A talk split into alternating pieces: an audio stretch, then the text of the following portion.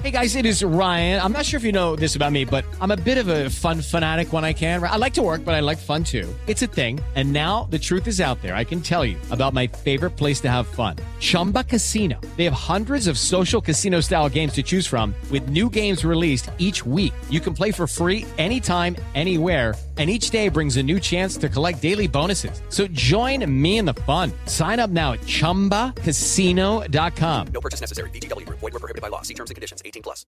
My name is Chris Moody, host of the new podcast Finding Matt Drudge. I'll be taking you on a journey to find the mysterious media mogul Matt Drudge, founder of The Drudge Report. Along the way, I'll talk to people who have worked with him, dined with him, and fought with him, taking listeners into private conversations, all in an attempt to get a better understanding of who Drudge is and what motivates him. Hopefully, he'll even sit down with us. Listen to Finding Matt Drudge on the iHeartRadio app, Apple Podcast, or wherever you get your podcasts. One of the best shows of the year, according to Apple, Amazon, and Time, is back for another round. We had a big bear of a man who was called Mal Evans, who was our roadie. And uh, I was coming back on the plane, and he said, Will you pass the salt and pepper? And I misheard him. I said, What? Sergeant Pepper? Listen to season two of McCartney, A Life in Lyrics on the iHeartRadio app, Apple Podcasts, or wherever you get your podcasts. Welcome to today's edition of the Rush Limbaugh Show podcast. Now, you could be mistaken if you are confused. Greetings, my friends. Great to have you with us. It's Rush Limbaugh, the EIB network, and yet another three hour excursion into broadcast excellence. Telephone number here if you want to be on the program 800 282 2882. Now, today is supposed to be the start of the opening arguments in this so called impeachment trial. Never mind, the Democrats could not wait. They turned a debate that was supposed to be about whether to call witnesses before or after opening arguments into their opening argument. They did the opening argument yesterday uh, as part of the. It, it's so obvious what what this is, folks. Um, and I think the reason they did it is because they realized that after the first day, the public's going to lose interest in this and very few people. It's going to be a declining uh, audience rating as it was for all of the other impeachment proceedings the Democrats were in charge of. And so they, they, they wanted to get as much out there as they could. It's clear this is a 2020 campaign issue. And I just I just saw Andy McCarthy on TV, and he made a point that what happened in ten or eleven hours yesterday in the Senate, in a normal courtroom, nobody would have ever seen. It would have happened in maybe two to three hours as the uh, lawyers for both sides submit motions to the court. The court rules. There is no public debate about it. If the court makes the decision, that's uh, the last word on it. But this is a televised fiasco, and it's a spectacle, and so we had 10, 11 hours where the Democrat. I think we also now know why the Democrats, in part, delayed presenting the articles of impeachment. And that was so that they could uh, prepare all of the graphics and all of the video highlights and taking Trump totally out of context. It is it is painful to watch. It's painful to watch these people on the Democrat side continue to get away with these mischaracterizations, the outright lies, and the out of context lies. And one of the biggest ones is, the, is their continuing effort to say that Trump wants to act like a dictator, that they quote him as saying, I'm president, I can do anything I want. And everybody knows that he was talking about firing Mueller in that excerpt.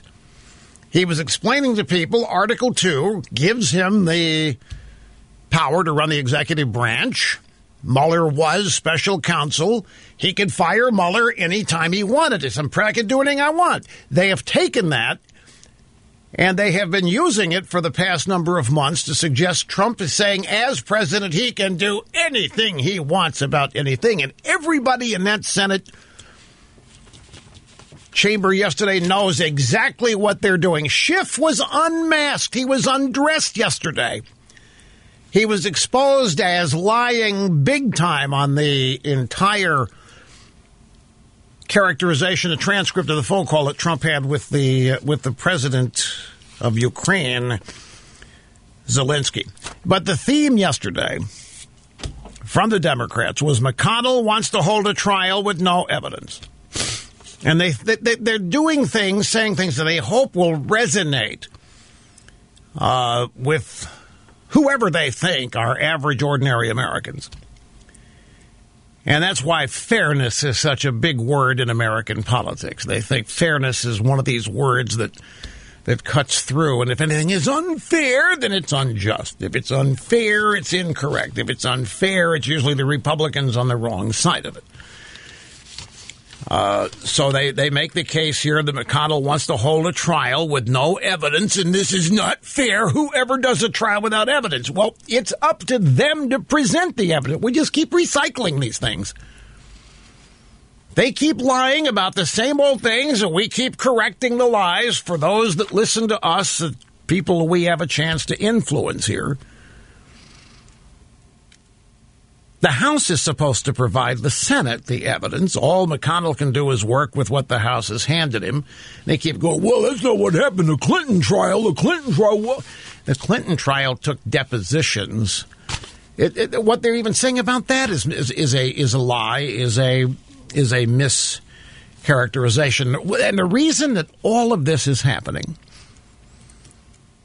the primary thing that the Democrats are demanding for more witnesses and documents is because they know they don't have enough evidence to convict a ham sandwich, much less the President of the United States. Jerry Nadler, the round mound of the gavel himself on the final day of public hearings, pronounced the facts are indisputable that the Democrats had proved their case beyond any shadow of a doubt. Adam Schiff said the same thing when he wrapped up his sham hearings, and now all of a sudden they get to the Senate, they don't have enough evidence. It was clear as a they are trying to turn this impeachment proceeding into a pro Democrat political operation. They're trying to turn this into a usual opposition research effort. And a Chief Justice is obviously a never Trumper. And I know a lot of you people called, and you were concerned about that. And I've gotten some notes from people. I'm surprised that the Chief Justice voting so often with the Democrats. Why? The guy's a never Trumper. The guy wants to get into Georgetown. The guy wants to be accepted by Georgetown. He wants to get favorable pieces in the Washington Post style section. None of this is a mystery. It's always been what it's been. It's always going to be an obstacle. It's always going to be a fight and a battle. But placing it in the proper context where people understand what's going on so they can properly judge it is what is important here. They claimed that they had presented enough evidence, a slam dunk, president guilty. Let's move on over to the Senate. Let's get this done. They get to the Senate. They don't have enough evidence all of a sudden. Now they want to start calling witnesses. And as I said, yes, it's another myth. Witnesses to what? There aren't any crimes. There are no impeachable offenses, and nobody witnessed anything. They keep recycling this. Well, he withheld the money from Ukraine. He was holding it over. It didn't withhold the money. Ukraine got the money, and even more. It's all. I, I really am, am. I think this is one of the objectives to get us so frustrated, our wits end, constantly correcting them that we throw up our hands in uh, frustration. But I've got a I've got a take on this that that, that I want to share with you. You know, yesterday I made a point that the Democrats and the media are going to try to find enough Republicans and turn them into Jeff Flakes. In fact, let's start the audio sound bites of this to review this. Grab audio soundbite number one. We'll do one, two, and three. Got some examples of the of the media trying to do this. And then the pièce de résistance is the acknowledgement that they failed. So here is how I characterized this yesterday the drive by media is all ecstatic because they think McConnell has already caved by um, giving an additional day to present cases. Two days, it was the original 12 hours a day, 24 hours total. He's now moved it to three. Many liberal journalists see he's beginning to cave. He knows that he's about to lose four Republicans. Media wants you to think McConnell is caving and that the four Republican recalcitrants are maybe going to win today and Schumer may end up running the trial. Don't fall for any of that. It's a usual attempt to dispirit you, depress you, and all of that. Now, this next bite is exactly, exactly as I predicted as yesterday's show ended. Drive-bys tried to portray a minor rule change made by McConnell as a crack. You know, McConnell gave them additional day, three days instead of, he gave them 24 hours over two days, to be two 12-hour days to present their case. And McConnell's, okay, okay, we'll do it. We'll give you three days. They try to portray that as a major, major crack. Do you read that as, as potential cracks? We've seen cracks emerge that we wouldn't have anticipated just 24 hours ago. I agree that there are some cracks here. You see those cracks. Crack the door open. That's a crack. That's a crack. Mitch McConnell may not have a control over this. Republicans pushed back on McConnell's resolution. That is the first small but first crack in the Republican wall that the Democrats have seen since this entire thing began. You know who that last voice is? Andrew McCabe, fired from the FBI for lying. He ran the coup along with Brennan and whoever else from the UK MI5 Andrew McCabe is on CNN engaging in partisan political analysis. Republicans pushed back on McConnell's resolution. This is the first small crack, the first crack in the Republican wall. This is the guy at the FBI that ran the show. It's obvious. How's the guy even on TV? He's on TV because CNN and the media are all in as left wing Democrat activists. So there's Andrew McCabe all excited, all happy that he thinks the Republicans caved. Drive-bys were hyperventilating over the potential that there's a bunch of Jeff Flakes out there. Here's a montage from yesterday and last night. The senators that we have been watching very closely in recent weeks, the moderates Mitt Romney, Lisa Murkowski, Susan Collins, all taking copious notes. Stop Some of them are busily taking taking copious notes. Oh my God, folks are taking copious notes. Oh my, they're about to cave. They're writing things. Oh my God, oh my God, we may have found some flakes here. We may have found four. They're taking notes. They were so excited. Resume tape. Taking notes. Many of them taking extensive notes. Cory Gardner, who is probably up for the toughest reelection bid this year, taking copious notes. Same with Susan Collins and others. Some senators are taking copious notes. Those are some of the swing senators, including Senator Mitt Romney of Utah, Susan Collins of Maine. Can you spell desperation? So they're out there, they're taking copious notes. Every drive by comment, copious notes not writing down notes, not making notes, not feverishly composed, copious. And this was to signal another sign that there was a break in the unity on the Republican side because four Republicans were taking notes. Can you spell desperation? How did it all end? Well, this morning, Chuck Schumer, held a press conference on Capitol Hill. On four separate votes, every Senate Republican voted against requesting relevant documents for the trial. Wait. On three what? other votes, every Senate Republican voted what? against calling relevant witnesses before Wait. the Senate. Leader What? McConnell was forced to tweak his organizing resolution before it was even offered, with modifications scrawled in the margins after several Senate Republicans agreed with Democratic objections. The fact that McConnell had to change his resolution showed that Republicans can make this trial more fair if they want to. See, there we go. It's unfair to begin with because the Republicans were involved. It's up to the Republicans to give Democrats what they want. That's how you define fairness.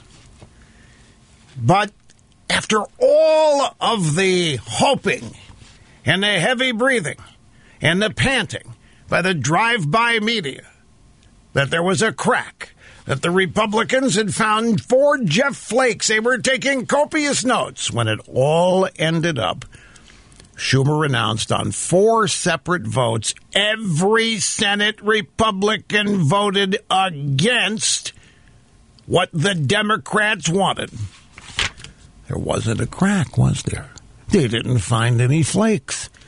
But what about the copious notes? What about all of the fairness? So Schumer's reduced to saying here that McConnell adding a day to the presentation of the evidence shows that Republicans can be fair if they want to. You know what the truth of this is? I mean, on the ground, the truth of this is that people that tried to watch more than an hour of this were being challenged by severe boredom. People that were inclined to watch this are sufficiently informed to have heard all of this before. And out there, rather than the media and the Democrats finding four Jeff Flakes, the truth of the matter is that Romney and the other three they're beginning to sense that Democrats are blowing it. So I, I think some of these Republicans are open to it. I think they're open to doing. I, I think they're open to hoping the Democrats got something here. But I think after yesterday, Romney and these other three are sensing the Democrats are blowing it. How can you not sense they're blowing it? Nadler and Schiff alone. I really think the Republicans ought to bring Schiff in here and put him front and center, and I think they ought to call him. I think they ought to, ought to make everything the Democrats are doing related to Adam Schiff. This guy needs to be upheld front and center as the energy, the face behind this entire thing because he'll fold. He can't, he can't, folks, he hasn't said much that is the truth since this began. Oh, now we've got a story. This is from Real Clear Investigations. Whistleblower was overheard two weeks after Trump was inaugurated. Eric Ciaramella, the whistleblower. Two weeks after Trump took office, Ciaramella was overheard in the White House discussing with another staffer how to remove Trump from office. They began discussing and formulating plans leading to an impeachment or whatever. This is independent of the Russia collusion hoax. Two weeks, this guy and another guy named Misko, Sean Misko, who was hired by Schiff. When this whole impeachment stuff got started, Ciaramella, the whistleblower, and and there are two Obama holdovers. They began two weeks that for somehow they they remained in the White House after Trump was inaugurated. They were holdovers. Nobody knew to get rid of them, and they were overheard planning impeachment. And here we are, two weeks after Trump was inaugurated, before any phone call to the Ukraine, before any of this. Got to take a break. Just saw the clock. Hang on. Be back with much more right after this, folks. Don't go away. Hi, welcome back. Rush Limbaugh having more fun than a human being should be allowed to have, executing a signed host duties flawlessly, zero mistakes. You realize how few people can say that, but I can with great confidence and accuracy. I really think, I think it's critical to expose Adam Schiff in this. I think yeah, we're going to start calling witnesses. We're going to talk about that. Get Schiff up there first. Everything revolves around Schiff. You are looking at human slime.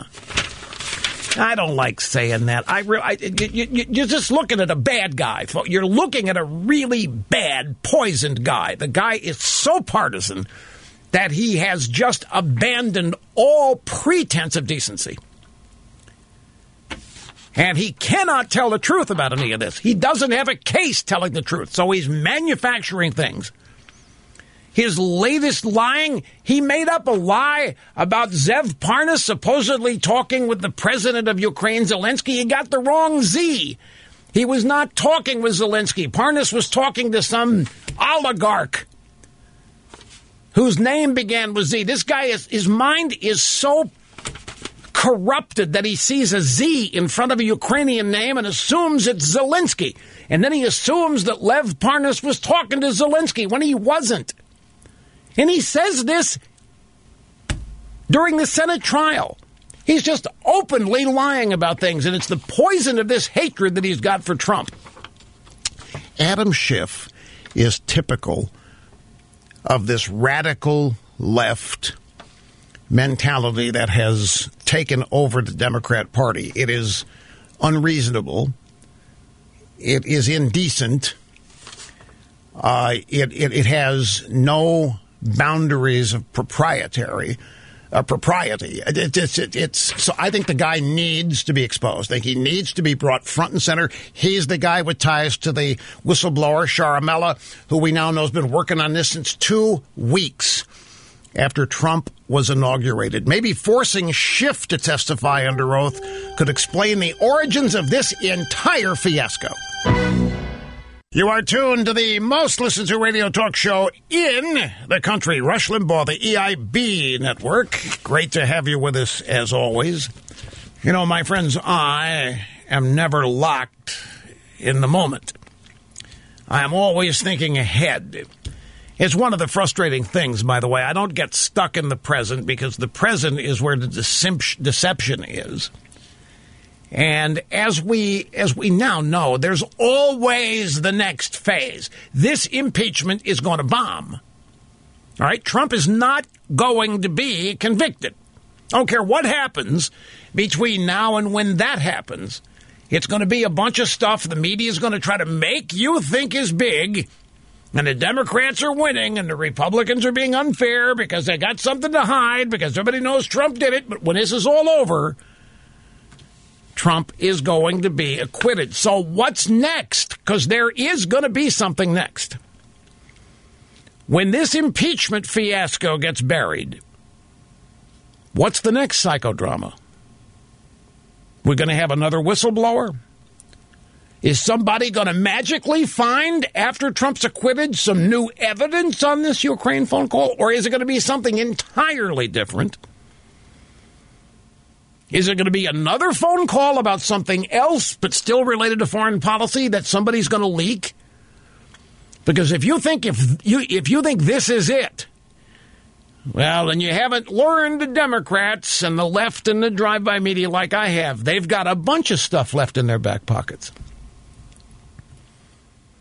And I don't know what it is, obviously. Will there be uh, new Ukraine pop ups? Will there be Stormy Daniels 3, Michael Cohen version 2.5? They've got 10 months. They've got 10 months, and these people cannot stand normalcy. The Democrats, they cannot stand days going by that are frankly normal where nothing in Washington is happening to distract anybody. There has to be a scandal. There has to be something that's got everybody all stirred up.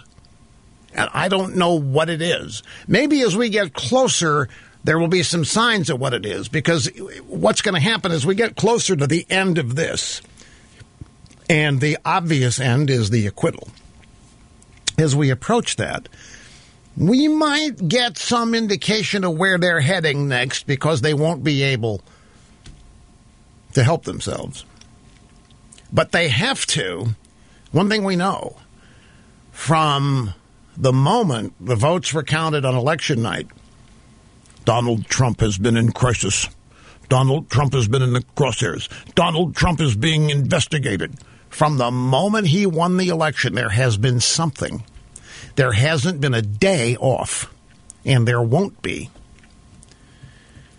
And I think they are digging their own grave every day they do this. But they don't. I think what's happening here in this impeachment trial is them making the case for 20. Because, you know, if you look at their side, look at their presidential campaign, it's a disaster. It's an absolute disaster. There isn't any unity on the Democrat side. It's obvious who hates who over there. Hillary Clinton's got her nose out of joint so bad, still over having lost, that she's trying to sabotage everybody else on the Democrat side, including Crazy Bernie. Now, she's walked back some criticism of Crazy Bernie because she's been under incredible pressure to do so. But now you got Doomberg. Doomberg's in there dropping millions of dollars on ads. And he's moving up in the Democrat polls. But he doesn't have a prayer. Look, you know, I say they should have knock on Formica. It doesn't have a prayer. Any standard, ordinary, conventional wisdom can always be upset. There are always exceptions. But in the current media and TV age, Doomberg doesn't have a prayer. But his objective may be something else. And maybe he does want to win. Now, one thing that he has either promised or assured is that he's going to spend a billion dollars. And he's going to infuse the Democrat campaign with a billion dollars. I don't care how much Trump raises, they're not going to have that much. And if if Bloomberg does that, even if it's not for him, if he does that, that means whoever wins a Democrat nomination not going to have to waste a lot of time fundraising if Bloomberg is going to underwrite the whole thing, however that happens. But right now, the Democrat primary is an absolute. Let, let me go. Let me go through what, what, what's happening on that side. Let me set the table for play by play of the Democrat Party free for because that's what I do. I do play by play of the news here. Tulsi Gabbard has sued Hillary Clinton for defamation for calling her a Russian agent. You didn't know that? See, that just happened. We just heard about that this morning. And don't laugh about it. Don't forget. Look, Nick Sandmann won his defamation suit. Well, it's a big settlement, and now he's moving on to others. This can be won. Hillary's out there calling her a Russian agent, so she sued Hillary. Hillary says no one likes Crazy Bernie. Now, she's walked that back. I'll get to that detail in a moment. But it was out there all day yesterday and all night last night that nobody likes Bernie, that he's crazy. The truth is, nobody likes her. The truth of the matter, in the Democrats say nobody likes her. Pocahontas, Elizabeth Warren, has accused Crazy Bernie of being a lying sexist. This is about Bernie supposedly saying that no woman would ever be elected president. Now, Bernie's denied saying it. What if it's silly? I couldn't possibly, I mean, uh, Hillary Clinton will get the nomination. Why would I possibly say this? But Elizabeth Warren is still treating Bernie as though he did say it and is offering evidence to refute his point. Then Crazy Bernie says that Biden is lying about supporting Social Security. Obama has said that Biden doesn't have it. The Obama people hate Crazy Bernie, and they're going to do whatever they can to undermine Crazy Bernie. Biden has bragged about getting a prosecutor in Ukraine fired while the Democrats accuse Trump of abuse of power. Biden has actually done what they're trying to impeach Trump for or convict him for. Mini Mike Doomberg buying his way into the Democrat race. If this could buy, if he could buy six inches of height, then, well, I mean, without a footstool. What? You think that's? I'm sorry if it sounds mean, but I mean that's that's what. If there's a picture of Doomberg next to a child, you can't tell the difference unless you get close up on the face and see the age difference. Not. I'm sorry. It's just the way it is. Uh, Mayor Pete. Mayor Pete's getting all kinds of accolades. He's getting the most conservative support in some liberal Democrat county in New Hampshire. That's good for the Democrats. Being the top of the list of support from conservatives. Mayor Pete uh, and uh, Amy Klobuchar are trying to remain relevant in all of this. But the one thing they have in common, every one of these people, Tulsi Gabbard, Hillary, Crazy Bernie, Pocahontas, uh, Biden, Obama, Hunter Biden, Mini Mike, Mayor Pete, Amy Klobuchar, what do they all have in common? None of them can defeat Trump. That's the one thing they have in common. And that's why they want him removed from office. I want to get started on the phones, and I want to elaborate a little bit on something I, I glossed over a moment ago when talking about Schiff and how he needs to be made the face of all of this. This is about the lie that, that Schiff told about Lev Parnas and who he's talking to. Uh, the, the news is that this is apparently an intentional lie. That Schiff did not make a mistake. He did not confuse two different people whose last names begin with a Z. He knew that Lev Parnas had not spoken to Zelensky, but said that he did anyway. Now, this was in a text that, Z- that Lev Parnas sent to Rudy Giuliani, Nadler, Schiff's own team. The Z that Parnas was talking about is the oligarch who runs Burisma. That's who Lev Parnas was talking to, and Schiff got hold of that text. Oh no, he's talking, he was sending a note to, to Zelensky. Meaning, this Parnas guy, he knows a lot that he hasn't told us. He's got an in with the president of Ukraine. It's not true. The reason that we know that Schiff did this intentionally is because he redacted the rest of the text message to Rudy that made it clear that Parnas was talking about the guy who runs Burisma, not Zelensky. But I'll tell you, Schiff is so monomaniacal. He was even willing to lie to the round mound of the gavel. Jerry Nadler, who's the person he sent this evidence to. He gave it to Nadler to use. He set Nadler up. He facilitated Nadler telling his same lie. This is assuming Nadler wasn't in on it. I, they, they both could have been in on it. And the, the drive-by media is completely ignoring this, even though it was uncovered by Politico. The Politico is who uncovered the Politico uncovered the fact that Schiff knowingly misrepresented this text message from Zev Parnas, Lev Parnas, claiming that it went to the president of Zelensky of Ukraine. Rather, when it didn't, it went to the guy that founded Burisma.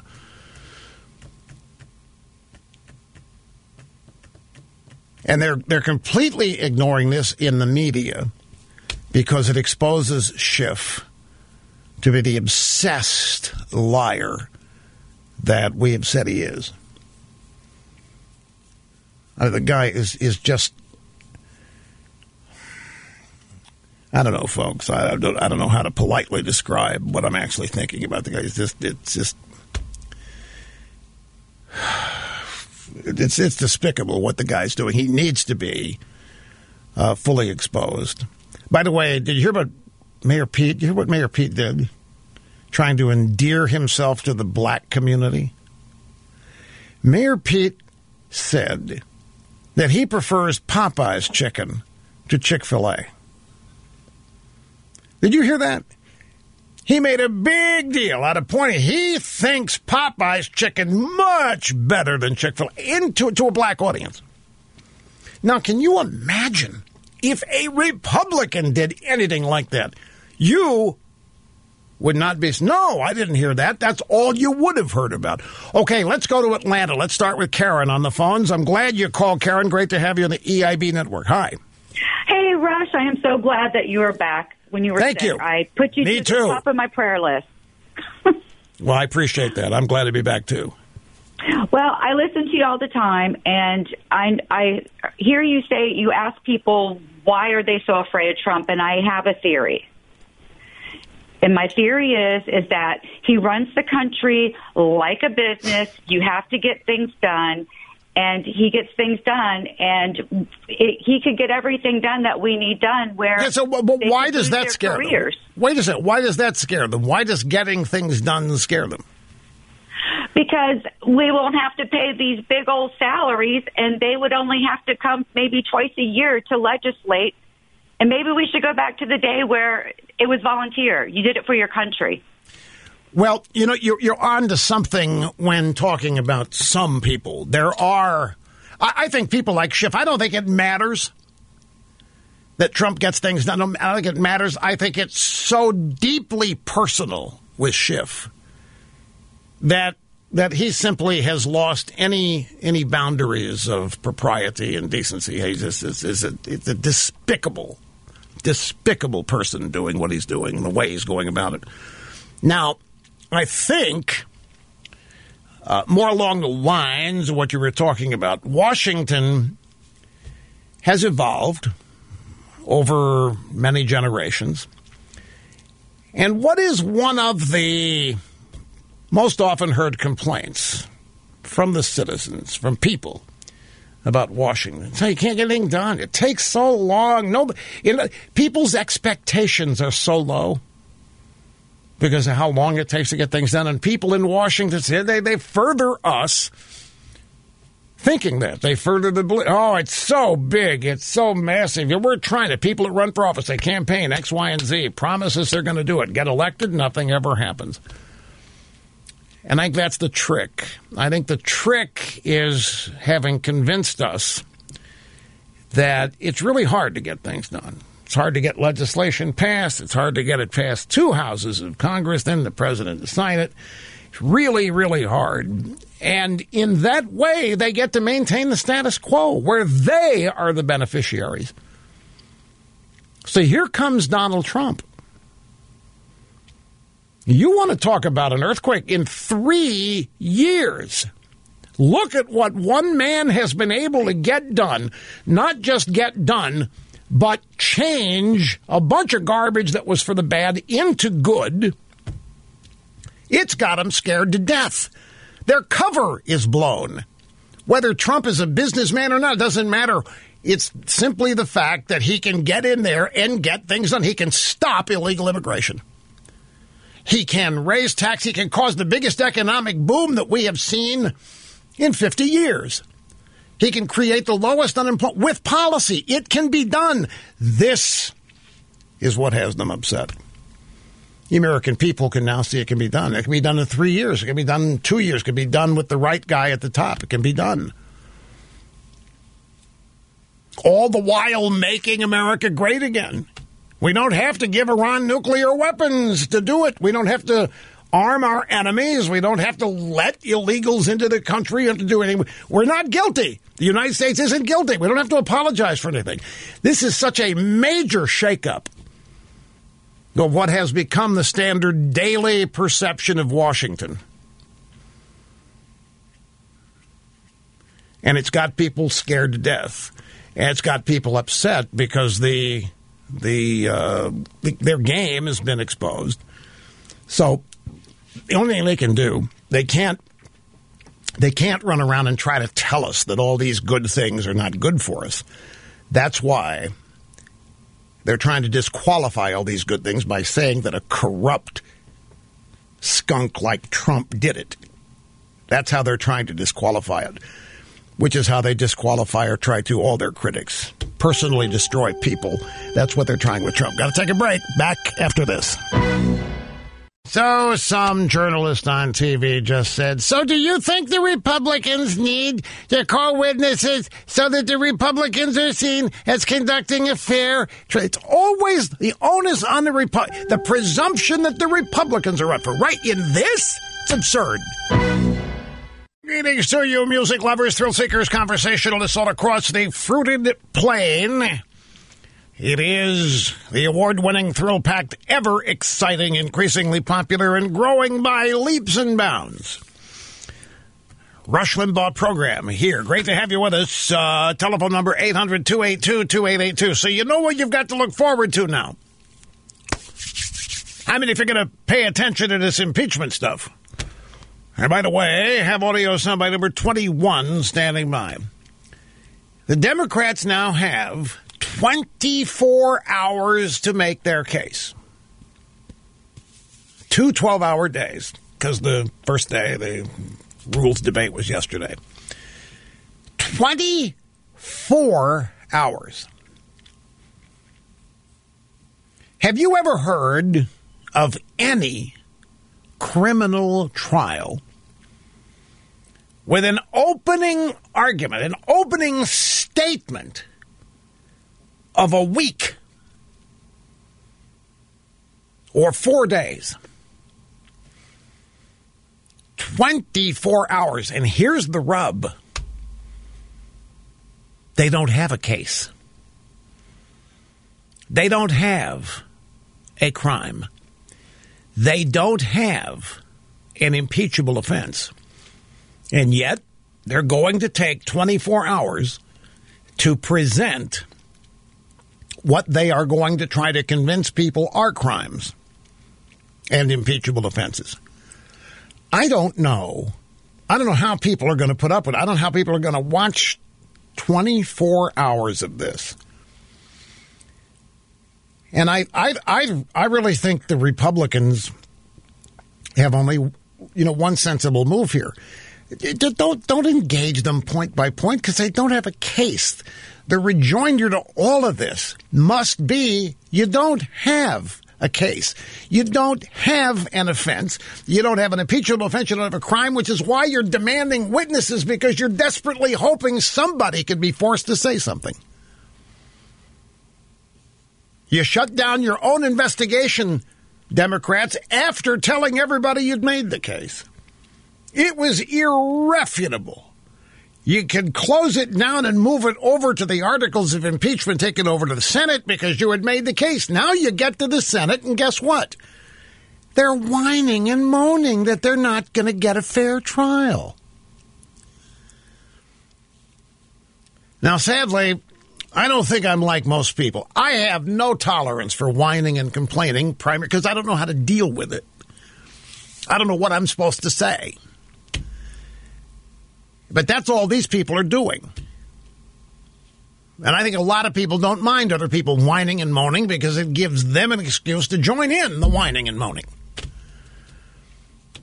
What I have found when you start telling other people your problems, 80% don't care and 20% are glad that you have them.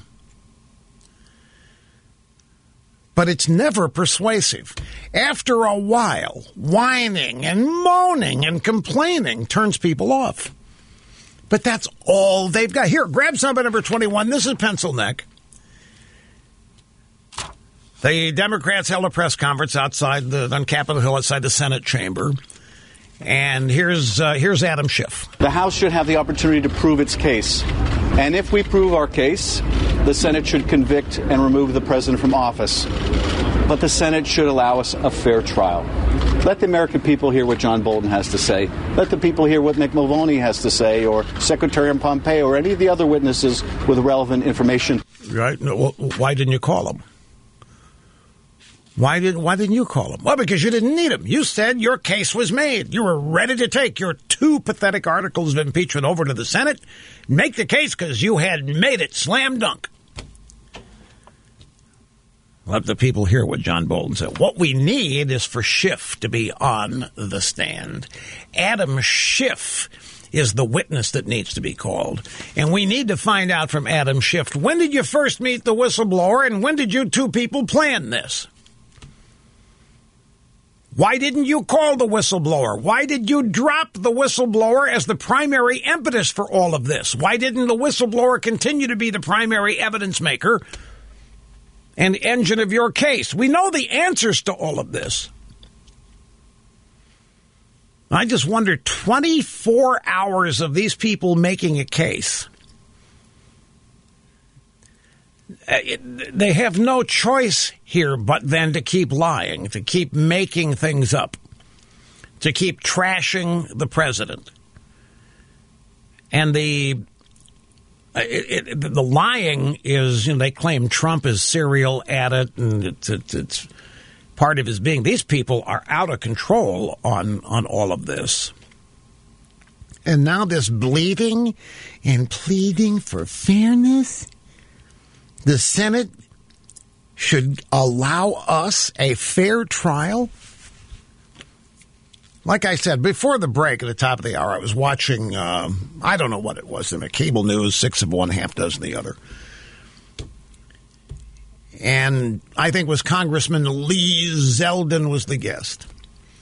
And the question came, do you think, do you think because we've got polling data, we have polling data, the American people want a fair trial?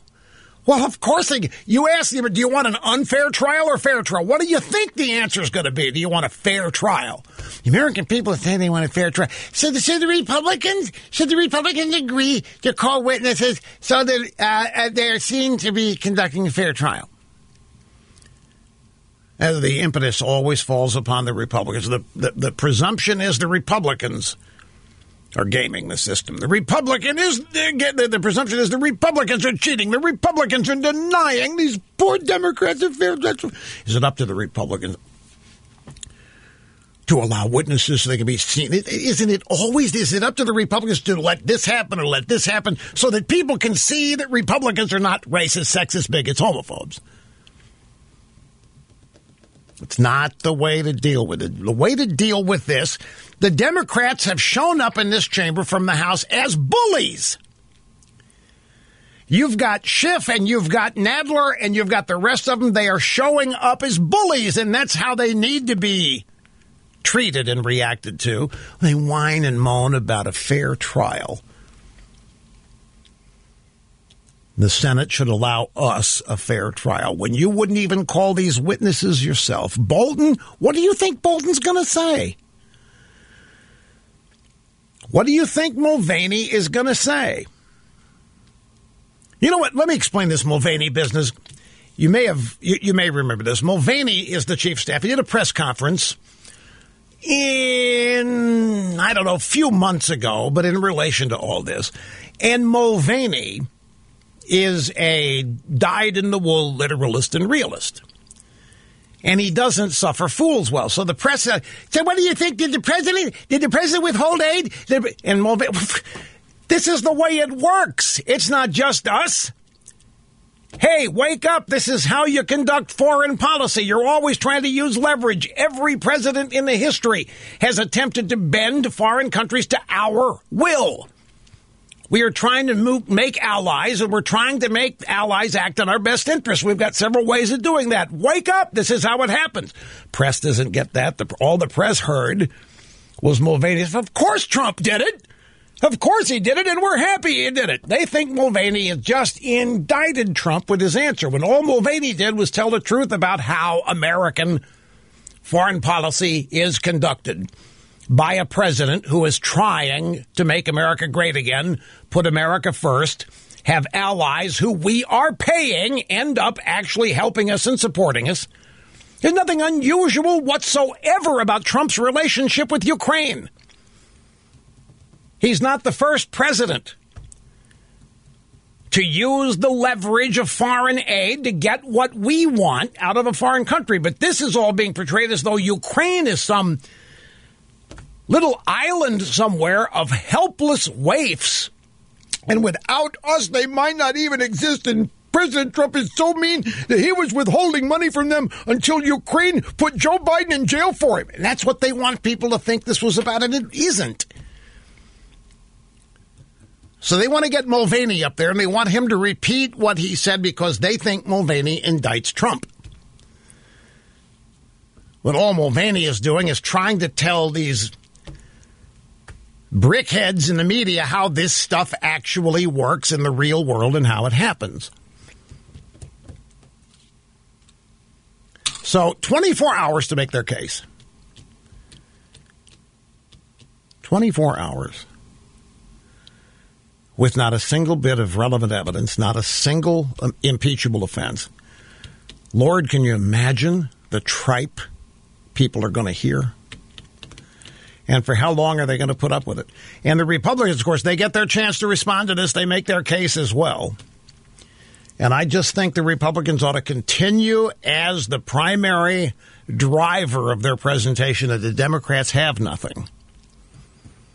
There is no evidence. There isn't any impeachable offense. The reason they want additional witnesses is because they don't have every witness they brought up before their committee, before Schiff's committee was asked point blank did you ever see the president commit an impeachable offense? Not one of them was able to raise their hands. Let me take a brief break. We'll come back and uh, get your take on this. We head back to the phones right after this. Fastest three hours in media, hosted by me, Rush Limbaugh. Great to have you with us as always. Okay, here we uh, we have Jennifer in Norfolk. Great to have you on the program. Hi. Rush, so fun to talk to you. Thanks for taking this call. You bet. Rush, I um I think that obviously we know the Dems they did not come up with any evidence or support of a crime and they relied on the optics just being on the nightly news, on the mainstream media saying we have the evidence, we have the evidence and nobody really the the their followers didn't really demand that evidence. And I think they're relying again on optics, something along the lines of what you're saying, that they rely on the fact that the general public doesn't know about the procedure, that it was actually the House's responsibility to bring this testimony, to come up with the evidence when it was their turn. And now they're presenting the optics of the trial begins in the Senate, like you were saying, that this is about a fair trial starting now, and that acting like this is the time for bringing the evidence, the time for issuing the subpoenas, and therefore, as the public doesn't know that there was already an opportunity for that, it's going to look like the Senate is the, they are the ones blocking this and obstructing justice, and those are again just the optics of making these Republicans look bad. Yeah, if if uh, if this were five six years ago, I would sign on to that. Okay. But I, uh, in uh, in a in a in a generic politics as it's always been uh, atmosphere, you're absolutely right. That's how it would be portrayed, and that's how we would be told the American people see it. I think, and I, I know it's it, it's tempting to look at it as though they have successfully maneuvered this in such a way that the Republicans look like they're obstructing, that they don't want any evidence because they're trying to hide the fact that Trump did it or what have you, and the media is helping.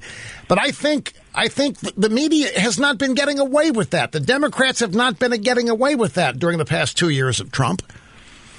Um, I don't believe that Trump's approval numbers aren't over 50%, for example. And I don't believe the polling data out there that says the American. Of course, you ask them, do you want a fair trial or unfair trial? What do you think they're going to say? Nobody is for an unfair trial. So you get these silly poll questions and silly poll results, which then drive media coverage and drive media questions of Republicans and so forth. But I think what overrides your concern, and it's a legitimate concern, is that I think the people who comprise Trump's base are not going to fall for any of this. They haven't fallen for any of it in three years. Jennifer, why would they fall for this? They know exactly the people that voted for Trump. In fact, there are people that are now part of Trump's base that didn't vote for him in 2016.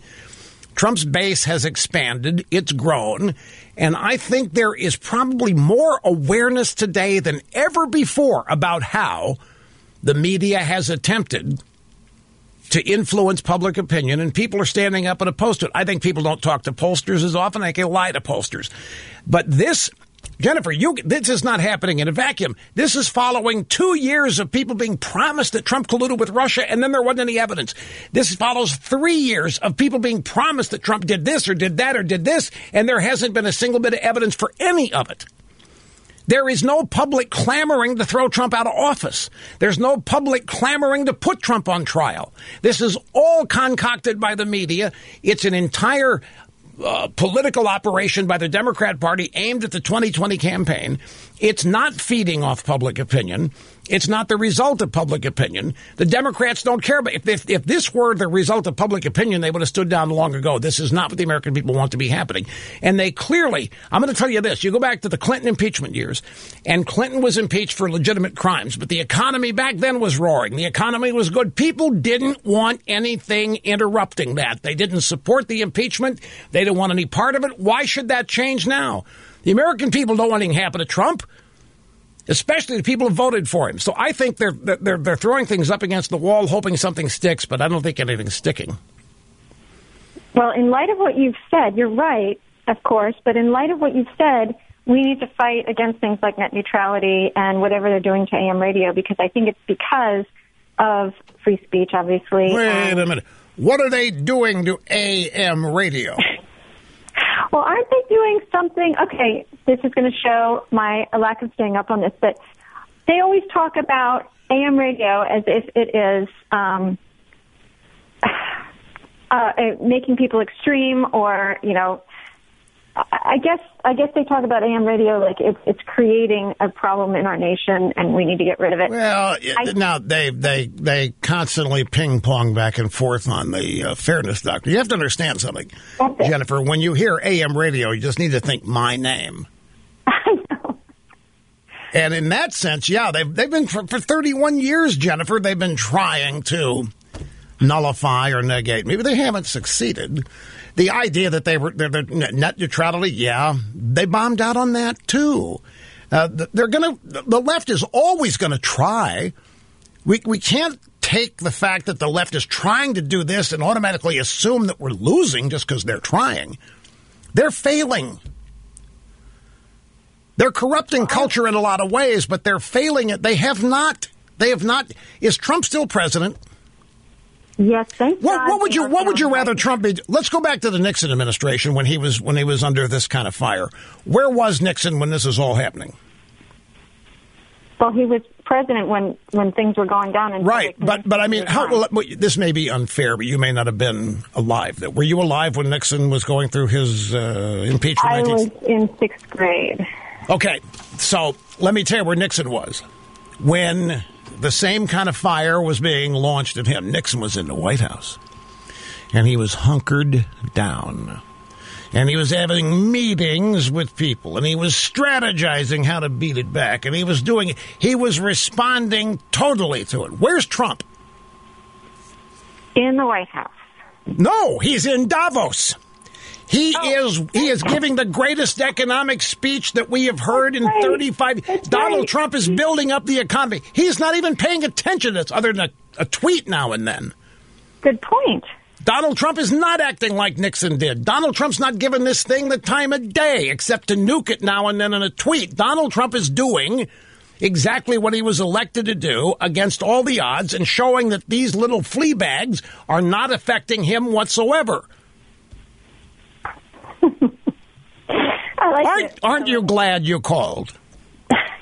because you were prepared to say, "Oh my God, we're losing! That they're getting away with making it look like we're obstructing." Let me tell you, this guy Schiff looks like a bug-eyed pencil neck alien. There's no way this guy is going to win a public opinion battle. No, no, I was thinking more about what they're thinking and not the fact that they're winning, but you're right. And I was a school teacher who taught millennials, and I am surrounded in my neighborhood with people who. Well, see, you're surrounded by a bunch of corruption.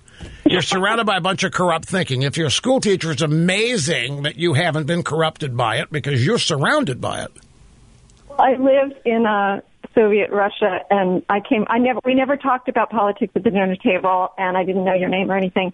Right, because somebody might come shoot you if you said the wrong thing. Back in the 80s, we, we just didn't talk politics in my family. Well, I lived in Russia and came back, and I had all of my politics straightened out after living in the former Soviet Union right after it fell apart. And I thought, and then I heard you right after I came back. I heard you on the radio, and I was like, oh my gosh, this guy gets it. Exactly I- right. Let me tell you something. You're you're very perceptive in your in your fear that this could be seen as positioning the Republicans as obstructing. They're trying that. There's not some people are going to but Trump's base which he needs is not going to fall for this. Don't worry about that. Okay, welcome back. Folks, in a normal and sane world, Adam Schiff would have just stepped in it. We got the soundbite coming now. I got a note saying that Schiff just said, and he's he's doing his opening argument here as House Manager number one. He said, "We cannot trust the ballot box." Now, where do you start with this? Well, you start with Russia and these people still trying to convince people that Trump colluded with Russia and stole the 2016 election and is already working with Putin via Ukraine to steal the 2020 election. This is their case. That's why Trump's got to go now. Trump's got to go now, even before they convict him. They, they made a play in the last couple days to get Trump thrown out of office now, even before any conviction, because he's threatening the 2020 election. So Schiff just says, we cannot trust the ballot box.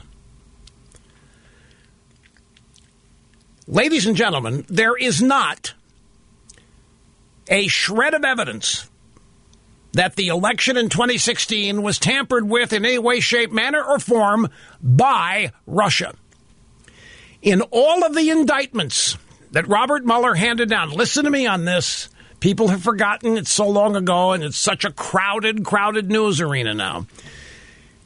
When Robert Mueller announced the indictments of the 11 Russian cyber troll farmers for doing, you know, chicanery on Facebook and all this other stuff, in the announcement of that indictment, Rosenstein, very last thing he said, so that nobody would hear it, there's nothing in these indictments that shows one vote was changed because of the actions of the accused.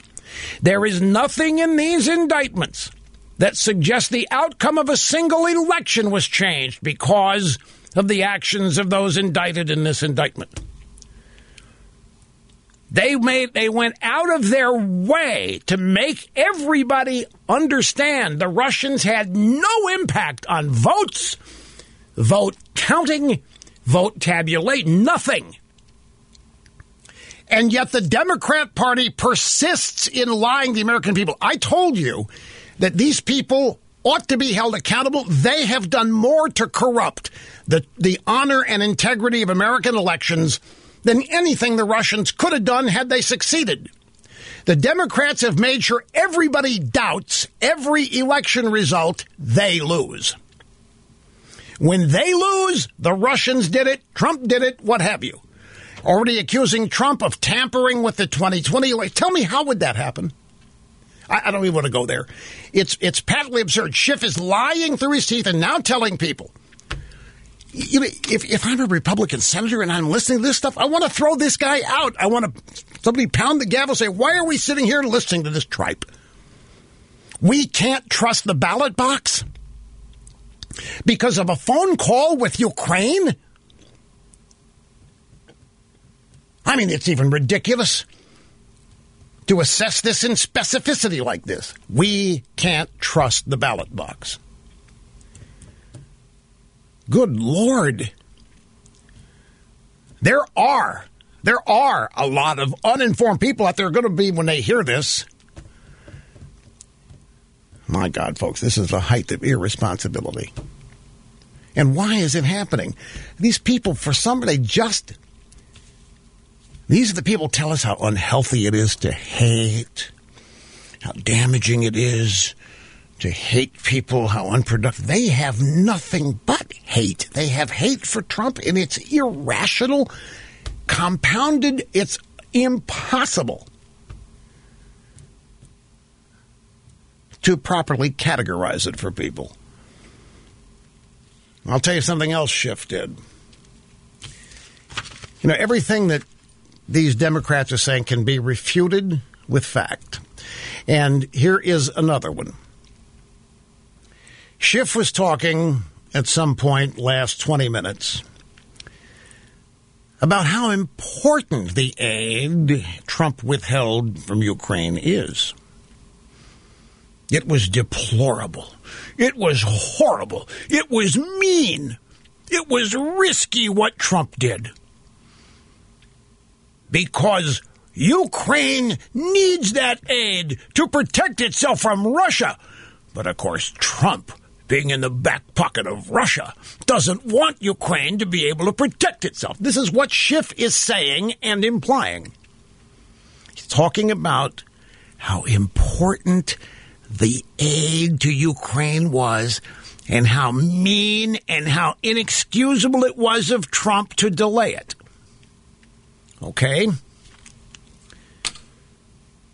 Let's go back to Ukraine before Trump. Let's go back to Ukraine during the eight years of Barack Obama.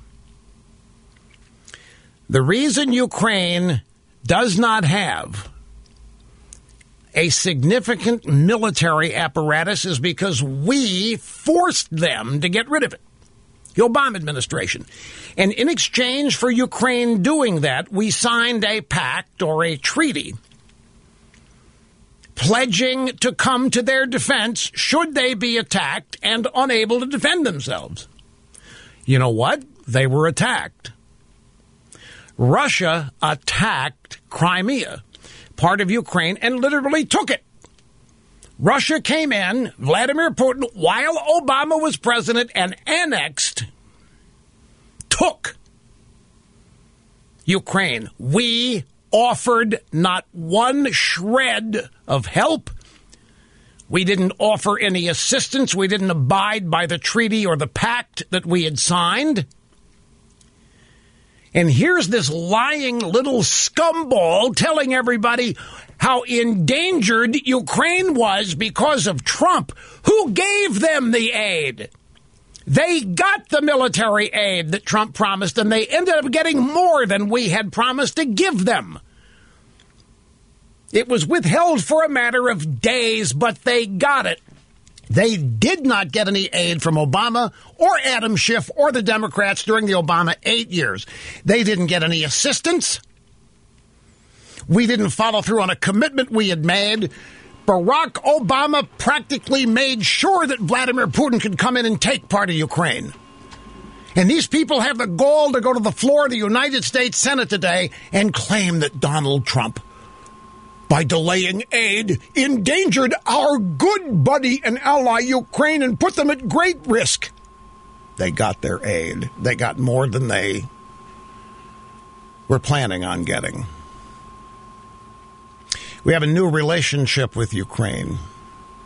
Ukraine has always been a corrupt place, Eastern Bloc, communist related. It's corruption, it's communism.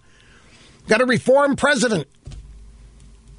Trump wants to make sure that they're not going to continue the same kind of corruption before giving them money. None of this is anything but smart. Our foreign policy with Ukraine, the way Trump handled it, is nothing but smart if you consider the United States as the good guys.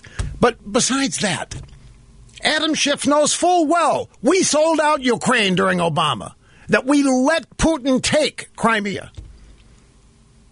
And yet here he is.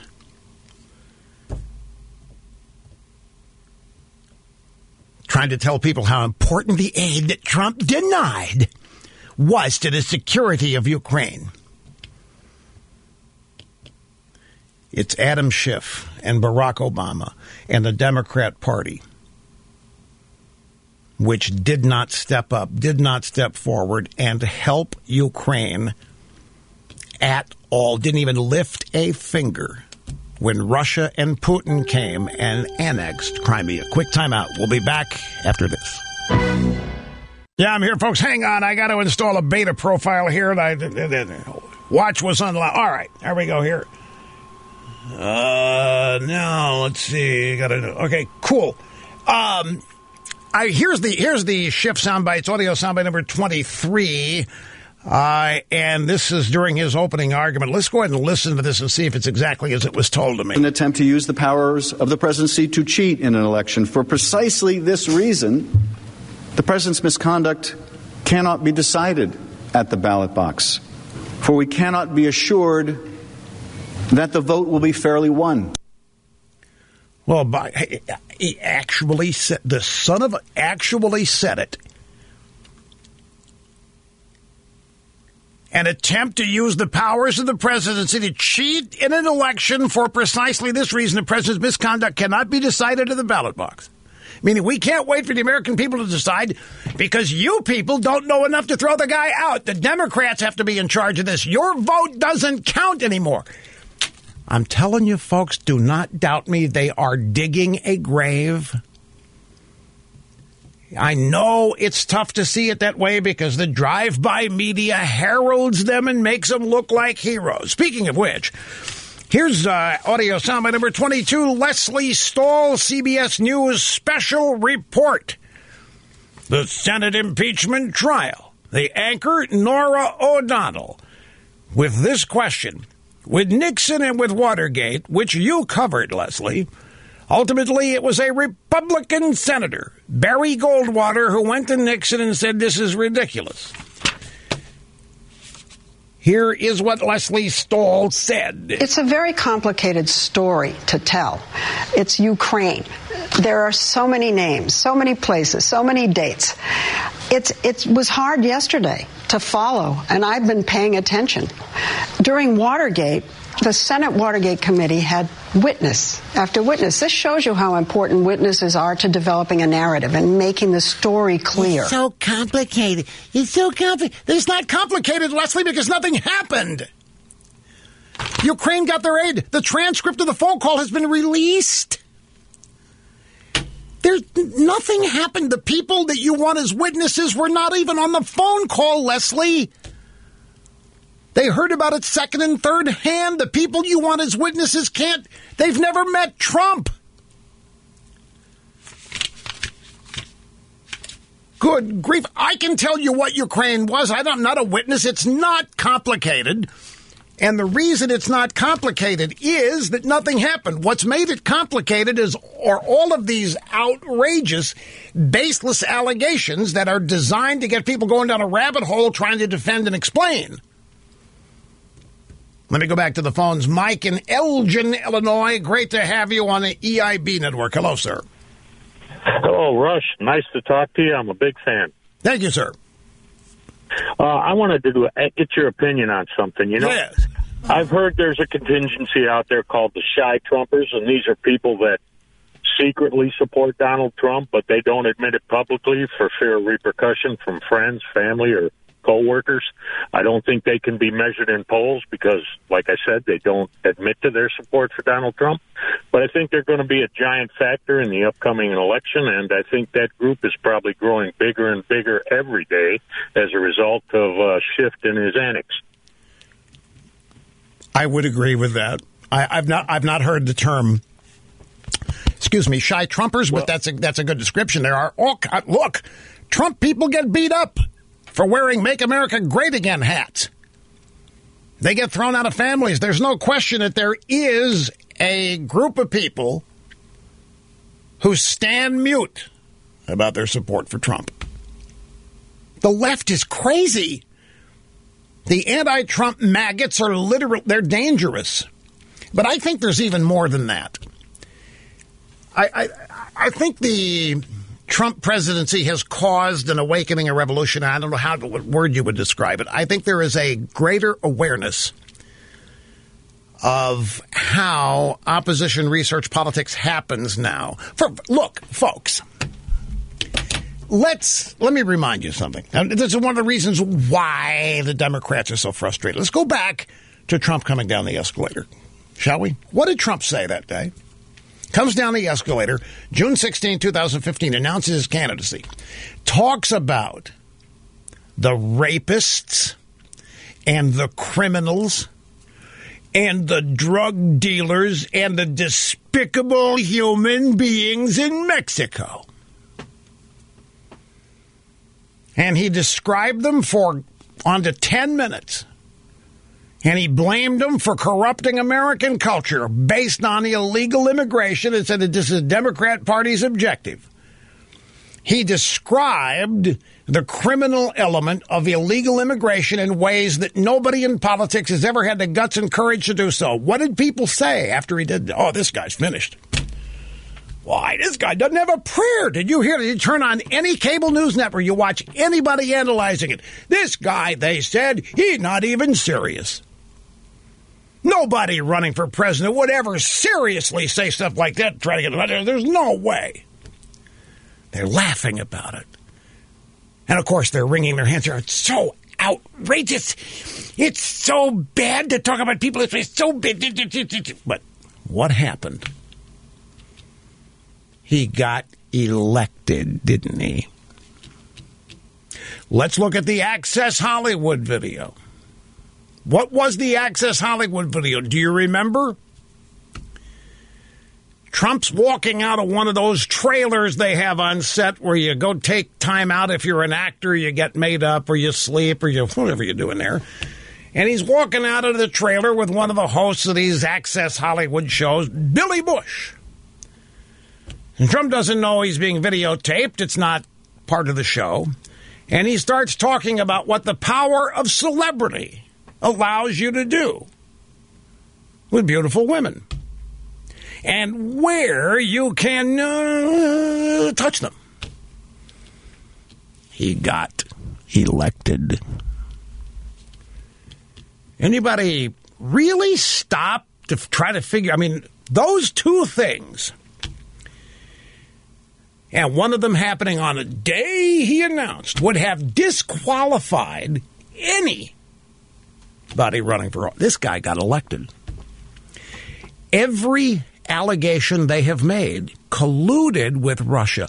Russian traitor hired prostitutes to urinate on Obama's bed in a Moscow hotel. They haven't touched him. This isn't going to touch him.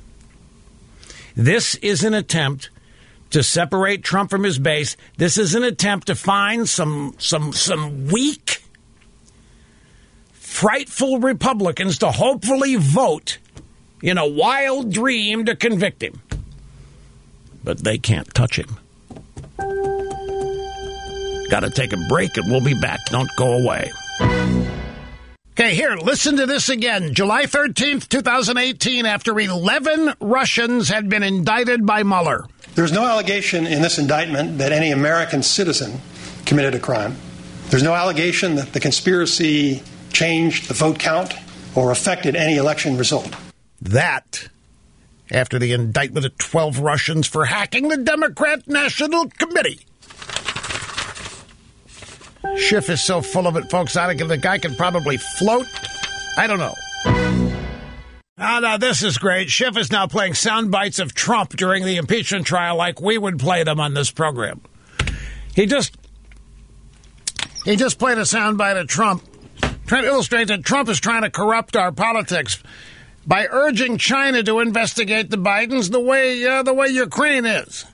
I mean, there's some corruption that happened over there. I think China ought to uh, investigate them too. And of course, these guys act like, "Give me the vapors, give me the vapors." Trump is trying to interfere in the elections. Now he's trying to interfere in the Chinese elections. Trump is horrible. This is so pathetic. These people are so damn pathetic. It is. It is just. It's alternately painful and comical uh, to watch. Great to have you back here, folks. Rush Limbaugh, as always, behind the golden EIB microphone. Uh, grab. We're going to start at number eight in order, but before that, number twenty-seven, because I I referenced this. Or earlier, I talked about one of the things that Schiff Schiff had just wringing his hands, talking about how Trump had imperiled our great friends in Ukraine, how he, he he refused to give them aid, and it made them very very vulnerable to evils in Russia and so forth. When in fact it was the Obama administration that let Russia take Crimea. Here is Schiff making uh, that that point. President Trump undermined the integrity of our free and fair elections by pressing a foreign power to influence our most sacred right as citizens, our right to freely choose our leaders. And he threatened our national security by withholding critical aid from a partner on the front lines of war with Russia, an aggressor that has threatened peace and stability on an entire continent. In so doing, the president sacrificed not only the security of our European allies, but also our nation's core national security interests. I mean, I, I, folks, President Trump undermined the integrity of our free and fair elections by pressing a foreign power to influence our most sacred right as citizens. Let me present to you the uh, other option. Let's say that we have a president who actually loves his country. Donald Trump loves America, cares about it, believes in it as the good guys and one of the agents of good for the world. And that we, you know, Donald Trump, folks, has been the most investigated president in my lifetime. He may, in fact, be the cleanest in terms of genuine scandal, or corruption politician in our lifetimes in Washington. I'm not saying this to stir anybody up.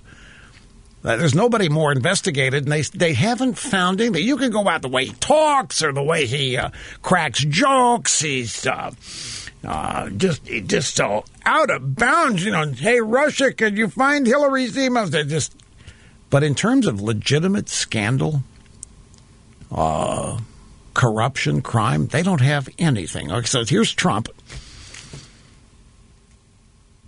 And he knows that Biden, but, but folks, if it ever comes out how corrupt, and Biden's just one of countless lifetime Washingtonians.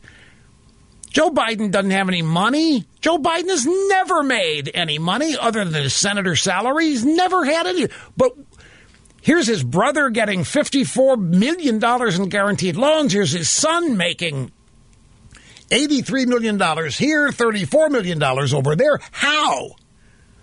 He's not alone. It's typical. So the guy's running for president on the Democrat side. What if he's corrupt as the day is long? He's asking Zelensky to find out about it, to announce an investigation. What if Biden is ultimately blackmailable by some of these unsavory people in Ukraine or in Europe. What if that's wouldn't that be something that would be worth knowing?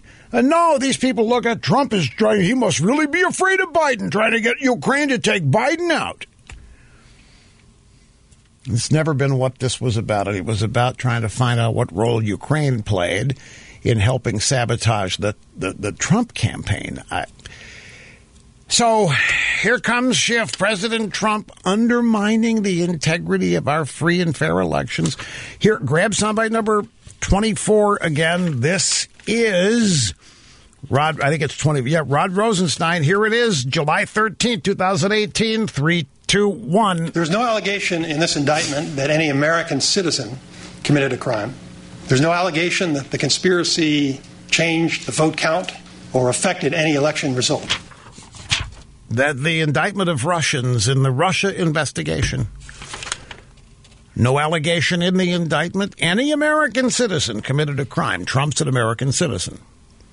No allegation that this conspiracy, whatever these clowns were doing on Facebook, changed the vote count or affected any election result. And yet, here is Schiff. Trump undermined the integrity of our free and fair elections by pressing a foreign power to influence our most sacred right. That's what Schiff is doing. Schiff is attempting to influence your most sacred right, i.e., to vote. Threatened our national security, withholding critical aid from a partner on the front lines in a war with Russia. No, Schiff, you and Obama did that. Ukraine got their aid, and they got more than they were bargained for, that they bargained for. Now, you probably have heard that it got so bad in the Senate last night that the Chief Justice had to admonish both sides to clean up their acts. Here is how that sounded. It's audio soundbite number eight. Hit it. It is appropriate at this point for me to admonish both the House managers and the President's counsel in equal terms uh, to remember that they are addressing the world's greatest deliberative body one reason it has earned that title is because its members avoid speaking in a manner and using language that is not conducive to civil discourse. In the 1905 Swayne trial, a senator objected when one of the managers used the word pettifogging, and the presiding officer said the word ought not to have been used. I don't think we need to aspire to that high a standard, but I do think those addressing the Senate should remember where they are. Okay, fine. I the world's most deliberative body. We must speak in civil ways. Yeah, yeah, yeah. Okay. I think he was going to say that at some point, no matter what. Because isn't that one of the central complaints all of these Washington establishment types have about Trump? So he was going to say it no matter what, hoping that the hometown newspaper would notice. So it happened in hour five uh, last night. This is Pencil Neck. Took them five hours into their, their debate over the rules last night. This is Adam Schiff accusing Trump of withholding Ukraine aid to help Putin steal the 2020 election. This is the first time aid has been withheld by a president of the United States to coerce an ally at war to help him cheat in the next election. When the Ukrainians learned and the Russians learned that the President of the United States did not have his back, was withholding this aid, what message do you think that sent to Vladimir Putin? What message do you think it sent to Vladimir Putin when Donald Trump wouldn't let Vladimir Zelensky, our ally, in the door at the White House, but would let the Russian foreign minister? What message does that send? I, I, I literally, and this guy is not altogether sane. I think this guy is rivaling Antonio Brown to me in, in being just off center. Uh, it's not the first time aid has been withheld by a president. Obama shut them out of aid while Russia came in and took part of Ukraine, called Crimea. You getting tired of me saying this yet? When the Ukrainians learned and the Russians learned the president did not have his back, was withholding this aid, they got their aid. In a matter of days, they got the aid. And let me take back and remind you of the story I had in the first hour of the program. Real Clear Investigations whistleblower overheard in 2017 discussing with ally how to remove Trump. Barely two weeks after Trump took office, Eric Ciaramella, the CIA analyst who everybody knows is the whistleblower, was overheard in the White House discussing with another staffer how to remove Trump from office. This, according to former colleagues. Sources told Real Clear Investigations the staffer with whom Ciaramella was speaking was Sean Misko. Both Ciaramella and Misko were Obama holdovers working in the Trump White House on foreign policy and national security issues, and both expressed anger over Trump's America First foreign policy, which was a sea change from Obama's approach to international affairs. What doesn't that tell you a lot? Here comes Trump America First, and the Obama people don't like that. America First is a problem. It's such a problem, we got to get rid of Trump. This is two weeks after the inauguration. Just days after Trump was sworn in, these two were already talking about trying to get rid of him. Said a White House colleague overheard the conversation. They weren't just bent on subverting his agenda, the official said. They were plotting to actually have him removed from office. Sean Misko left the White House last summer. He was still there. Trump never got rid of these schlubs. He was still there last summer and went over and joined Adam Schiff's committee. Schiff, the whistleblower, and Sean Misko cooked this up. Which is why I say when this blows up on them, when there's not a conviction, what's next? Because there's going to be something. They can't let this next 10 months go by without some Trump scandal, some Trump allegation.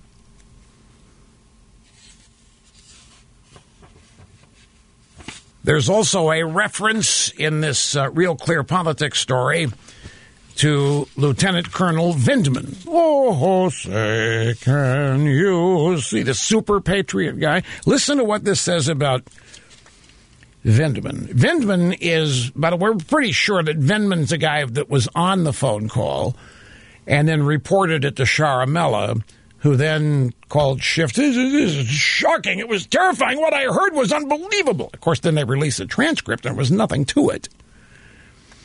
Before he was detailed to the White House, Lieutenant Colonel Vindman served in the U.S. Army, where he once received a reprimand from a superior officer for bad mouthing and ridiculing America in front of Russian soldiers that his unit was training uh, with during a joint 2012 exercise in Germany.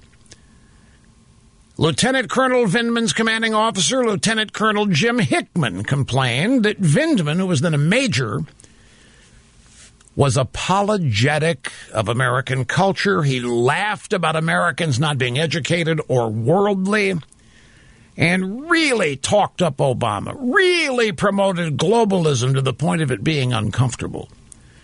Vindman was a partisan Democrat at least as far back as 2012, said Hickman, now retired. Don't let the uniform fool you. Vindman is a political activist in uniform. Attempts to reach him through his lawyer for this story were unsuccessful.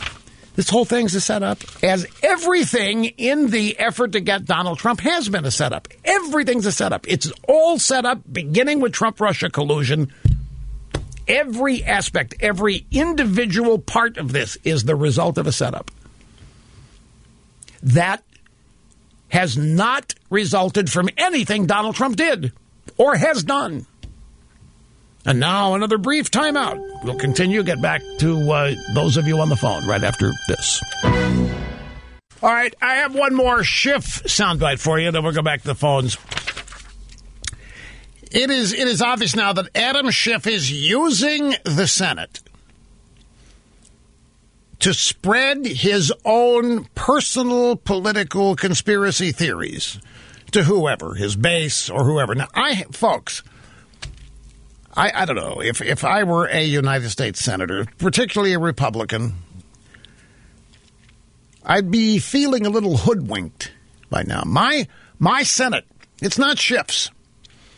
The Democrats have commandeered the Senate. They have come in and they have, under the guise of impeachment, they have commandeered the Senate and are using it to campaign against Donald Trump. And there's nobody to stop them. They've got 24 hours to keep doing this. Adam Schiff just played the soundbite of Donald Trump telling the joke about, hey, Russia, if you can find Hillary's emails, maybe it would be cool, as though this is some sort of real crime. This, he is recycling three year old stuff about a phone call with Ukraine?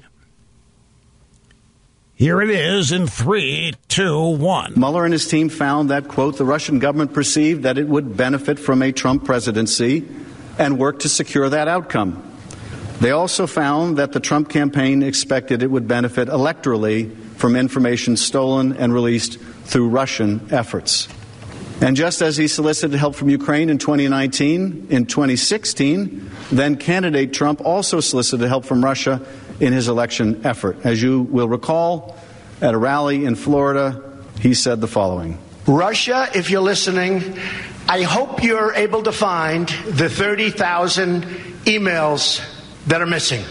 I think you will probably be rewarded mightily by our press. Let's see if that happens. They are seriously. it's like they're playing the quote from Trump about, I'm president, I can do anything, when he's talking about firing Mueller, playing it out of context. Of course, it, it's, folks, it's entirely possible these people are, are so. Uh, that they might believe Trump was actually. I, I can't. They have so little sense of humor and you can't make fun of them. You can't mock them. You can't satirize them. You can't do parodies on them. But this is just. That's from 2016. It's three and a half years ago when they're doing this, repeating this stuff. Three and a half years. And I'm telling you, if I'm in the Senate who knows what they're thinking? But it's obvious the Senate has been hoodwinked here, and the, the the the, Nancy Pelosi House managers have taken over the Senate for whatever length of time here, under a false premise, impeaching Donald Trump. It's not that at all. It's what it's looked like, what they're saying it is, but it isn't. They are just venting. They're getting rid of all of their hatred. This is all the stuff about Trump they hate, that they can't stop and that they can't beat. Anyway, back to the phones. John in Gainesville, Florida. Great to have you, sir. Hello. Thank you, Rush. I really appreciate talking to you. Uh, what I wanted to say is I think that the media has done a disservice to conservatives in the country with their blatant bias, but I'm also thinking that they've done actual damage to the Democrats because they're not being held in check or made accountable for what they say and do you are relying there for, for, for, the damage to the Democrats would therefore have to be done by uh, the American people who are smart enough to see through the blatant cover-ups and boosterism the media gives the Democrats. Right. That that was my point. They're not prepared to face the people because the media has given them a false sense of confidence, and they think that the American voters are going to respond the same way that they do. In their world, they can say whatever they want, and they don't get called out on it. Well, I think that's true. I, I they they clearly cannot handle. It. Look at when Pelosi. A simple question: Do you hate the president? She stops walking office, come comes back and gets irritated. They, you're right about that. They cannot handle adversar- adversarial press. But at the same time, I do think that it lulls them into this false insecurity of security of thinking that everybody thinks what they think, that agree everybody agrees with them. And it actually reminds me of the movie Rocky, where Apollo Creed was uh, undisputed world champion, so he didn't train properly, and then Rocky comes out swinging and he gets knocked to the ground. Yeah, yeah. I uh, remember that movie. Saw that movie two or three, one, whenever I saw it. Uh, I have to hit buttons four times here, folks, to make them work, and thankfully it doesn't distract me. Distract me most of the time. At any rate, um, it's an interesting thought. You know, I've I've I've hoped for so long, after so much information education, the American people can see through this tripe. And I actually think that with Trump, it has happened and it's begun to happen. Anyway, I appreciate the call out there, John. A brief break. Once again, we'll be right back. Do not go away. Tom in Detroit, you're next. I'm glad you waited, sir. Hello. Hi. Uh, yeah, it was a, a very painful wait today. Um, simply because there was just way too much Adam Schiff on today's show. Oh, it? It's driving people crazy. Oh, it's I, write fiction professionally, and to listen to that guy just it just hurts my my logic centers in my brain. So luckily, we can talk about something else other than Schiff. But another uh, mental midget is a AOC. Do you follow what she's saying about um, billionaires being takers and not makers? And do you think anybody on the left is going to, you know, chastise her for this lunacy? Well, what specifically about the rich is she saying? Because, you know, Crazy Bernie has a bunch of people, Project Veritas has uncovered with with things they're they want the rich to be sent to forced labor to have to pound rocks for 12 hours and to find out what it's like to be a working person uh, sent they want Republicans sent to re-education camps. These are people literally work for Bernie Sanders. Now, what specifically has Alexandria Ocasio-Cortez said that you're reacting to here? No one who has a billion dollars made a billion dollars. They took a billion dollars. They didn't make it. They, you know, they take it. And I'm, I think I can think of one person right off the top of my head, J, uh, J.K. Rowling, who was a single mom on the dole who wrote a book in a coffee shop and single-handedly generated a billion dollars of the revenue, created a million a billion dollars that didn't exist before.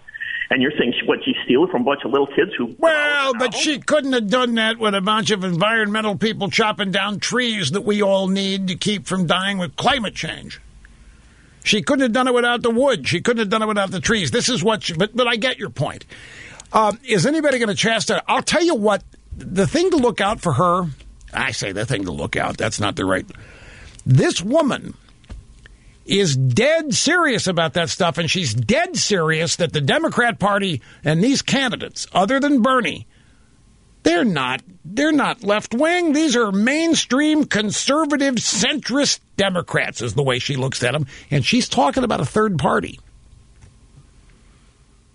She's talking about actually making a third if Bernie doesn't win this of taking his loss and his voters and actually trying to form a third party, a a real left wing party because she doesn't think the Democrat Party is. A degree in economics, which scares the heck out of me. What are they teaching her? yeah, she got that degree from Boston University. Not not Boston. It may be Boston College. I'm not sure which. But that, yeah, I, have made the point. What the hell are we teaching people if that woman can have a degree in uh, in economics? Uh, you know what? Excuse me. My whole life, the rich have very few people coming to their defense. Tom. In fact, I was I was watching way back when uh, Bill Clinton's first term, and part of Clinton's campaign in '92 that he followed through with, he was going to try make it look like he was attacking CEO salaries. So he made a move that any salary, any CEO was paid above $1 million could not be deducted by the corporation or company as a business expense. Well, this is what created stock options as a new way of paying executives. And I was watching as this whole thing was being debated. Andy Grove was the CEO at Intel at the time. And he was on This Week with David Brinkley. They asked him about this. How do you feel, Mr. Grove, about the attack on the amount of money you make? Uh, other fellow CEOs and and he said, David, I'm not going to get into uh, discussions here about these uh, social arguments about the amount of money I or anybody else make. He, he wasn't going to attack it. There's not a rich person in the world out there that will attack any attempt to take money away from it. In fact, it's the opposite.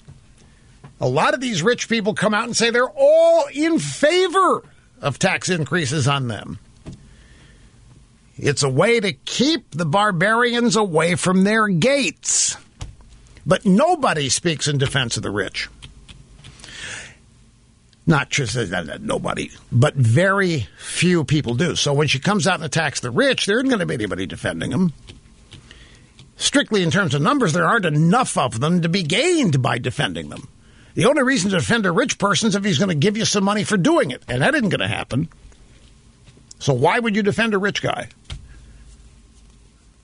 Unless you know economics, and unless you know how money is earned via, via hard work and enterprise and innovation, this kind of thing.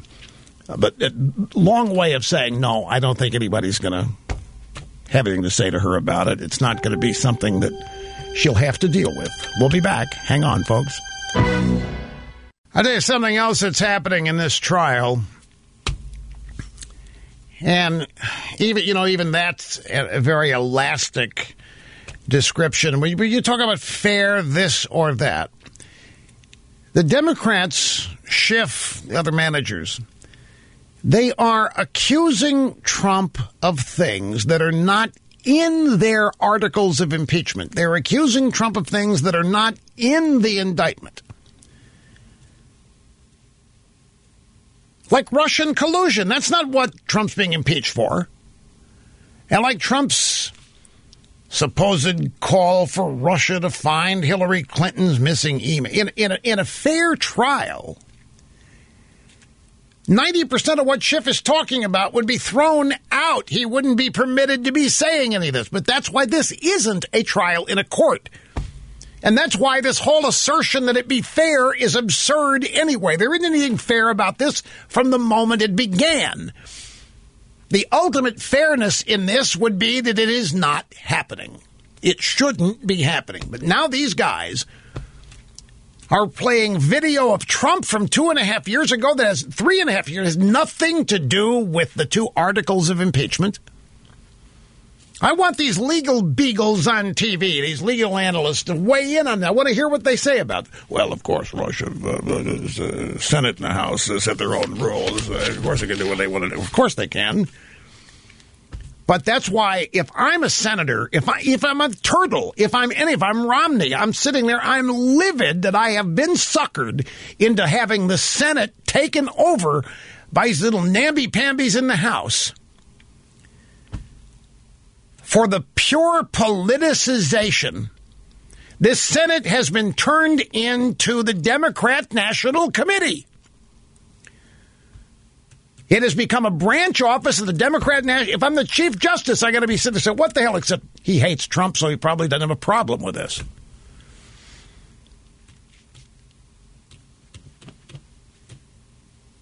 You know what'd be great? If Trump's lawyers would play the audio of Schiff being punked by those two comedians claiming to be Ukrainians with nude photos of Trump. And how Schiff fell for it, hook, line, and wouldn't that be funny? Well, you can't do that, Rush. That's not that's not responding to things in the church. There's nothing in these articles, abuse of power, whatever. They're, they're so far beyond what the articles of impeachment are. This This is every complaint they have ever had about Trump being aired ostensibly in a trial. If there was anybody with any gonads that would shut this down and expose this for what this is right now. How do you people in the the, the, the, the United States that here's Chief Justice talking about this is the most serious deliberative body, greatest deliberative body in the history of humanity. Yeah, it's been turned into the Democrat National Committee. It's been turned into the Democrat Congressional Campaign Committee. It's been turned into a branch office of Planned Parenthood and every other donor the Democrat Party has. The ultimate corruption of the United States Senate and leave it to Adam Schiff, Nancy Pelosi, the round mound of the gavel, Jerry Nadler to pull this off. Okay, I have to do a mea culpa. I said Monday when I got back here I was going to be here all week.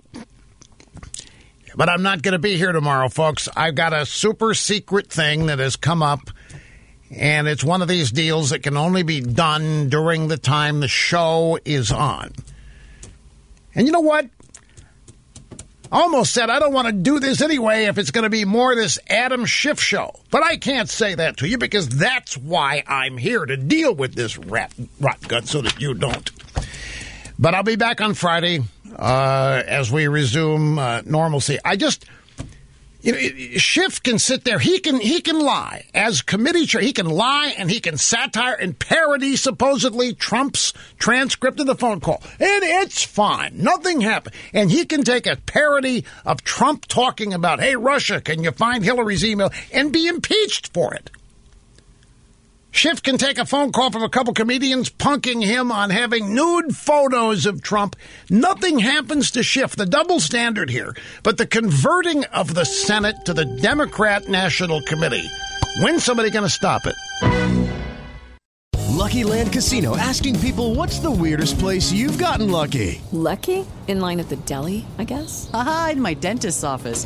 More than once, actually. Do I have to say? Yes, you do. In the car before my kids' PTA meeting. Really? Yes. Excuse me, what's the weirdest place you've gotten lucky? I never win and tell. Well, there you have it. You can get lucky anywhere playing at LuckyLandSlots.com. Play for free right now. Are you feeling lucky? No purchase necessary. Void where prohibited by law. 18 plus. Terms and conditions apply. See website for details.